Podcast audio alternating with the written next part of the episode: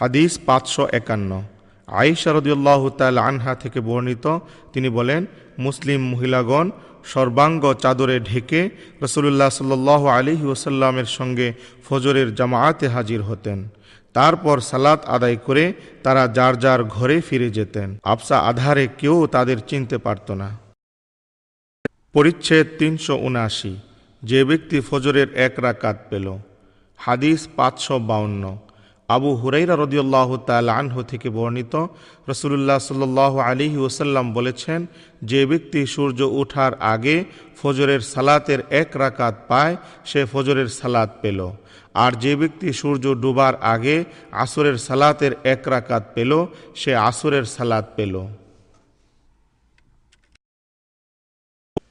পরিচ্ছেদ তিনশো আশি, যে ব্যক্তি সালাতের এক রাকাত পেল। হাদিস পাঁচশো তিপ্পান্ন। আবু হুরাইরা রদিয়াল্লাহ তাল আনহু থেকে বর্ণিত রসুল্লাহ সাল আলিহি ওসাল্লাম বলেন, যে ব্যক্তি কোনো সালাতের এক রাকাত পায়, সে সালাত পেল। টিকা। এক রাকাত সালাত আদায়ের সমপরিমাণ সময় অবশিষ্ট থাকতেও যদি কারও ওপর সালাত ফরজ হয়, তাহলে তাকে এই সালাত পরবর্তী যে কোনো সময় কাজা করে নিতে হবে। পরিচ্ছেদ তিনশো একাশি। ফজরের পর সূর্য ওঠার আগে সালাত আদায়। হাদিস পাঁচশো চুয়ান্ন। ইবনে আব্বাস রদিউল্লাহ তাল আনহুমা থেকে বর্ণিত, তিনি বলেন, কয়েকজন আস্থা ভাজন ব্যক্তি আমার কাছে যাদের মধ্যে শ্রেষ্ঠ হলেন অমর রদিউল্লাহ তাল আনহু আমাকে বলেছেন যে রসুল্লাহ সাল আলিহি ওসাল্লাম ফজরের পর সূর্য উজ্জ্বল হয়ে না ওঠা পর্যন্ত এবং আসরের পর সূর্য অস্তমিত না হওয়া পর্যন্ত সালাত আদায় করতে নিষেধ করেছেন। হাদিস পাঁচশো পঞ্চান্ন। ইবনে আব্বাস রদিউল্লাহ তাল আনহুমা থেকে বর্ণিত, তিনি বলেন, আমার নিকট কয়েকজন ব্যক্তি এইরূপ বর্ণনা করেছেন। হাদিস পাঁচশো ছাপ্পান্ন। ইবনে অমর রদিউল্লাহ তাল আনহুমা থেকে বর্ণিত, তিনি বলেন রসুল্লাহ সাল আলিহি ওসাল্লাম বলেছেন, তোমরা সূর্যোদয় ও সূর্যাস্তের সময় সালাত আদায়ের ইচ্ছা করো না। অরুয়া রহমতুল্লাহ আলী বলেন, ইবনে অমর রদিউল্লাহ তাল আনহুমা আমাকে আরও বলেন যে রসুল্লাহ সাল আলিহি ওসাল্লাম বলেছেন, যদি সূর্যের একাংশ প্রকাশ পেয়ে যায়, তাহলে পূর্ণরূপে উদিত না হওয়া পর্যন্ত সালাত আদায়ে বিলম্ব করো। আর যদি তার একাংশ ডুবে যায়, তাহলে সম্পূর্ণরূপে অস্তমিত না হওয়া পর্যন্ত সালাত আদায়ে বিলম্ব করো। আবদাও অনুরূপ বর্ণনা করেছেন। হাদিস পাঁচশো সাতান্ন। আবু হুরাইরা রদিউল্লাহ তাল আনহু থেকে বর্ণিত রসুল্লাহ সাল আলহি ওসাল্লাম দু ধরনের বেচাকেনা করতে দুভাবে পোশাক পরিধান করতে এবং দু সময়ে সালাত আদায় করতে নিষেধ করেছেন। ফজরের পর সূর্য পূর্ণরূপে উদিত না হওয়া পর্যন্ত এবং আসরের পর সূর্য অস্তমিত না হওয়া পর্যন্ত তিনি কোনো সালাত আদায় করতে নিষেধ করেছেন। আর পুরো শরীর জড়িয়ে কাপড় পরতে এবং এক কাপড়ে যেমন লঙ্গি ইত্যাদি পরে হাঁটু খাড়া করে এমনভাবে বসতে যাতে লজ্জাস্থান উপরের দিকে খুলে যায়, এমনটা করতে নিষেধ করেছেন। আর মুনাবাজা ও মুলামাসা এর পন্থায় বেচা কিনা নিষেধ করেছেন। টিকা, মুনাবাজা, বিভিন্ন দরের একাধিক পণ্যদ্রব্য এক স্থানে রেখে মূল্য হিসাবে একটি অঙ্ক নির্ধারণ করে এ শর্তে বিক্রি করা যে ক্রেতা নির্দিষ্ট পরিমাণ দূরত্ব থেকে পাথর নিক্ষেপ করে যে পণ্যের গায়ে লাগাতে পারবে উল্লেখিত মূল্যে তাকে তা বাধ্যতামূলকভাবে গ্রহণ করতে হবে। এ পন্থার বেচা কিনা মুনাবাজা বলে অভিহিত মুলামাসা, একাধিক পণ্যের প্রত্যেকটির ভিন্ন ভিন্নভাবে মূল্য নির্ধারণ করে এভাবে বিক্রি করা যে ক্রেতা যেটি স্পর্শ করবে পূর্ব নির্ধারিত মূল্যে, তাকে অবশ্যই তা গ্রহণ করতে হবে। এই ধরনের বেচা কিনা শরী পরিভাষায় মুলামাসা বলে অভিহিত। যেহেতু এতে পছন্দ অপছন্দের স্বাধীনতা থাকে না, তাই শরীয়ত এই দুটো পন্থাকে নিষিদ্ধ করেছে। পরিচ্ছেদ তিনশো বিরাশি। সূর্যাস্তের পূর্ব মুহূর্তে সালাত আদায়ের উদ্যোগ নেবে না। হাদিস পাঁচশো আটান্ন। ইবনে অমর রদিউল্লাহ তাল আনহুমা থেকে বর্ণিত রসুল্লাহ সাল্লাহ আলিহি ওসাল্লাম বলেছেন, তোমাদের কেউ যেন সূর্যোদয় ও সূর্যাস্তের সময় সালাত আদায়ের উদ্যোগ না নেয়। হাদিস পাঁচশো উনষাট আবু সাইদ খুদ্রি রদিউল্লাহ তাল আনহু থেকে বর্ণিত, তিনি বলেন আমি রসুল্লাহ সাল্লাহ আলিহি ওসাল্লামকে বলতে শুনেছি যে, ফজরের পর সূর্য উদিত হয়ে একটু উপরে না ওঠা পর্যন্ত এবং আসরের পর সূর্য অস্তমিত না হওয়া পর্যন্ত কোনো সালাত নেই। হাদিস পাঁচশো ষাট। মোয়াবিয়া রদিয়াল্লাহ তাল আনহু থেকে বর্ণিত, তিনি বলেন, তোমরা এমন এক সালাত আদায় করে থাকো রসুল্লাহ সাল্লাহ আলিহি ওসাল্লামের সাহচর্য লাভ করা সত্ত্বেও আমরা তাকে কখনো তা আদায় করতে দেখিনি, বরং তিনি তা থেকে নিষেধ করেছেন, অর্থাৎ আসরের পর দুরাকাত আদায় করতে। হাদিস পাঁচশো একষট্টি। আবু হুরাইরা রদিউল্লাহ তাল আনহু থেকে বর্ণিত, তিনি বলেন রসুল্লাহ সাল্লাহ আলিহি ওসাল্লাম দু সময়ে সালাত আদায় করতে নিষেধ করেছেন। ফজরের পর সূর্য উদিত হওয়া পর্যন্ত এবং আসরের পর সূর্য অস্ত যাওয়া পর্যন্ত। পরিচ্ছেদ তিনশো তিরাশি, যিনি আসরের ও ফজরের পর ব্যতীত অন্য সময়ে সালাত আদায় মাকরুহ মনে করেন না। ওমর ইবনে ওমর, আবু সাইদ ও আবু হুরাইরা রদিয়াল্লাহ তাল আনহুম এই হাদিস বর্ণনা করেছেন। হাদিস পাঁচশো বাষট্টি, ইবনে অমর রদিয়াল্লাহ তাল আনহুমা থেকে বর্ণিত, তিনি বলেন আমি আমার সঙ্গীদের যেভাবে সালাত আদায় করতে দেখেছি, সেভাবেই আমি সালাত আদায় করি। সূর্যোদয় ও সূর্যাস্তের সময়ে সালাতের ইচ্ছা করা ব্যতীত রাতে বা দিনে যে কোনো সময় কেউ সালাত আদায় করতে চাইলে আমি নিষেধ করি না। পরিচ্ছেদ তিনশো চুরাশি। আসরের পর কাজা বা অনুরূপ কোনো সালাত আদায় করা। কুরাইব রহমতুল্লাহ আলাই উম্মে সালামা রদিউল্লাহ তাল আনহা থেকে বর্ণনা করেন যে, নবী করিম সাল্লাহ আলিহি ওসাল্লাম আসরের পর দুরাকাত সালাত আদায় করলেন এবং বললেন, আব্দুল কায়ুস গোত্রের লোকেরা আমাকে জুহরের পরবর্তী দুরাকাত সালাত আদায় থেকে ব্যস্ত রেখেছিল। হাদিস পাঁচশো তেষট্টি। আয়েশা রদিউল্লাহ তাল আনহা থেকে বর্ণিত, তিনি বলেন, সে মহান সত্তার শপথ যিনি তাকে নবী করিম সাল্লাহ আলিহি ওসাল্লামকে উঠিয়ে নিয়েছেন। আল্লাহর সান্নিধ্যে যাওয়ার পূর্ব পর্যন্ত তিনি দোরাকাত সালাত কখনোই ছাড়েননি। আর সালাতে দাঁড়ানো যখন তার পক্ষে সম্ভব হয়নি, তখনই তিনি আল্লাহর সান্নিধ্যে চলে গেছেন। তিনি তার এই সালাত অধিকাংশ সময় বসে বসেই আদায় করতেন। আয়েশা রদিউল্লাহ তাল্লাহ আনহা এই সালাদ দ্বারা আসরের পরবর্তী দুরাকাতের কথা বুঝিয়েছেন। রসুল্লাহ সাল্লাহ আলিহি ওসাল্লাম এই দুরাকাত সালাত আদায় করতেন, তবে উম্মতের উপর বোঝা হয়ে পড়ার আশঙ্কায় তা মসজিদে আদায় করতেন না। কেননা, উম্মতের জন্য যা সহজ হয়, তাই তার কাম্য ছিল। হাদিস পাঁচশো চৌষট্টি। আইসা রদিয়াল্লাহ তাল আনহা থেকে বর্ণিত, তিনি বলেন, হে ভাগিনে, নবী করিম সাল্লাহ আলিহি ওসাল্লাম আমার কাছে উপস্থিত থাকার কালে আসরের পরবর্তী দুরাকাত কখনো ছাড়েননি। হাদিস পাঁচশো পঁয়ষট্টি। আইসা রদিয়াল্লাহ তাল আনহা থেকে বর্ণিত, তিনি বলেন দুরাকাত সালাত রসুল্লাহ সাল্লাহ আলিহি ওসাল্লাম প্রকাশ্যে বা গোপনে কোনো অবস্থাতেই ছাড়তেন না। তা হল ফজরের সালাতের আগের দুরাকাত ও আসরের পরের দুরাকাত হাদিস পাঁচশো ছেষট্টি। আইসা রদিয়াল্লাহ তাল আনহা থেকে বর্ণিত, তিনি বলেন রসুল্লাহ সাল্লাহ আলহি ওসাল্লাম যে দিনই আসুরের পর আমার কাছে আসতেন, সেদিনই দুরাকাত সালাত আদায় করতেন। টিকা। পূর্বে উল্লিখিত একটি হাদিসে বর্ণনা করা হয়েছে যে, আসুরের পর আর কোনো সালাত নেই। অথচ এই হাদিসে রসুল্লাহ সাল আলিহি ওসাল্লাম আসুরের পরে দুরাকাত পড়েছেন। এই দুরাকাত রসুল্লাহ সাল আলিহি ওসাল্লামের ব্যক্তিগত আমল ছিল। উম্মতের জন্য তা অনুসরণীয় নয়। পরিচ্ছেদ তিনশো পঁচাশি। মেঘলা দিনে শীঘ্র সালাত আদায় করা। হাদিস পাঁচশো সাতষট্টি।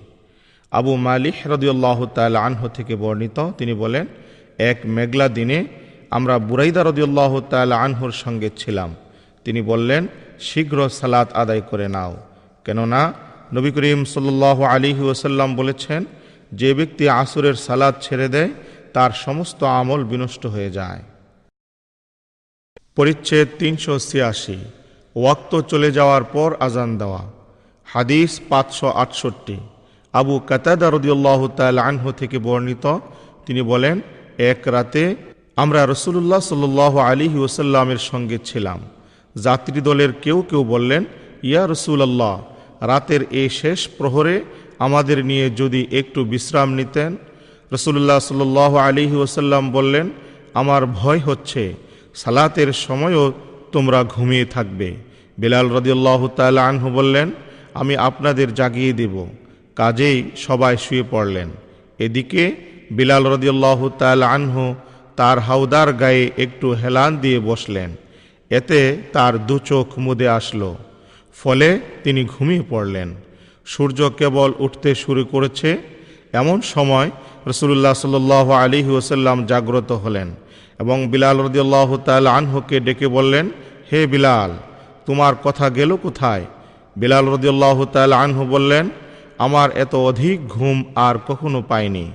রসুল্লাহ সাল আলহি ওসাল্লাম বললেন, আল্লাহ তালা যখন ইচ্ছা করেছেন, তখন তোমাদের রুহ কবচ করে নিয়েছেন। আবার যখন ইচ্ছা করেছেন, তখন তা তোমাদের ফিরিয়ে দিয়েছেন। হে বিলাল, উঠো, লোকদের জন্য সালাতের আজান দাও। তারপর তিনি উজু করলেন এবং সূর্য যখন উপরে উঠল এবং উজ্জ্বল হল, তখন তিনি দাঁড়ালেন এবং সালাত আদায় করলেন। টিকা, পূর্ণ সতর্কতা অবলম্বনের পরও জাগ্রত হতে না পারা এ ইচ্ছাকৃত ত্রুটি নয়। কাজেই তা উজুর হিসাবে গণ্য হবে।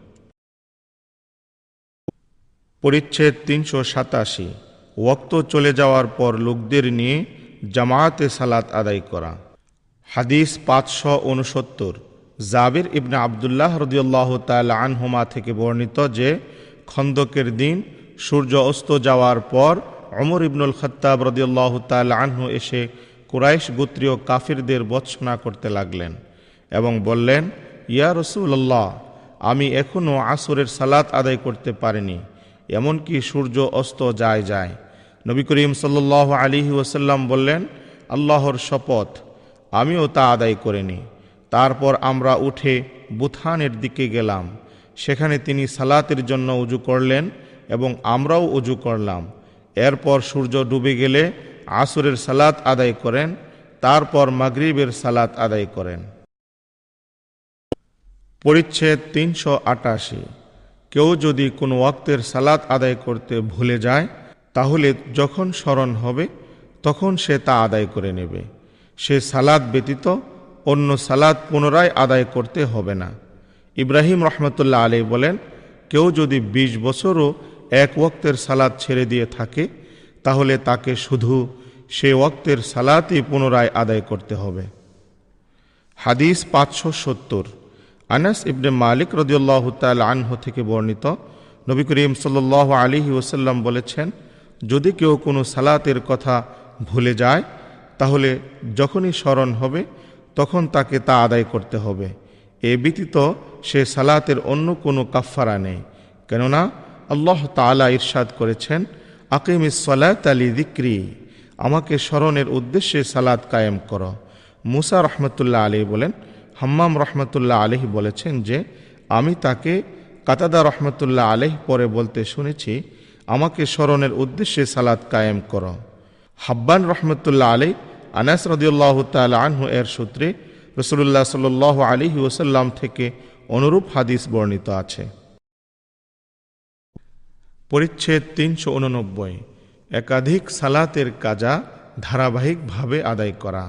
হাদিস পাঁচশো একাত্তর জাবির রদিউল্লাহ তাল আনহু থেকে বর্ণিত, তিনি বলেন, খন্দকের যুদ্ধকালে এক সময় অমর রদিউল্লাহ তাল আনহু কুরাইশ কাফিরদের বৎসনা করতে লাগলেন এবং বললেন, সূর্যাস্তের পূর্বে আমি আসরের সালাদ আদায় করতে পারিনি।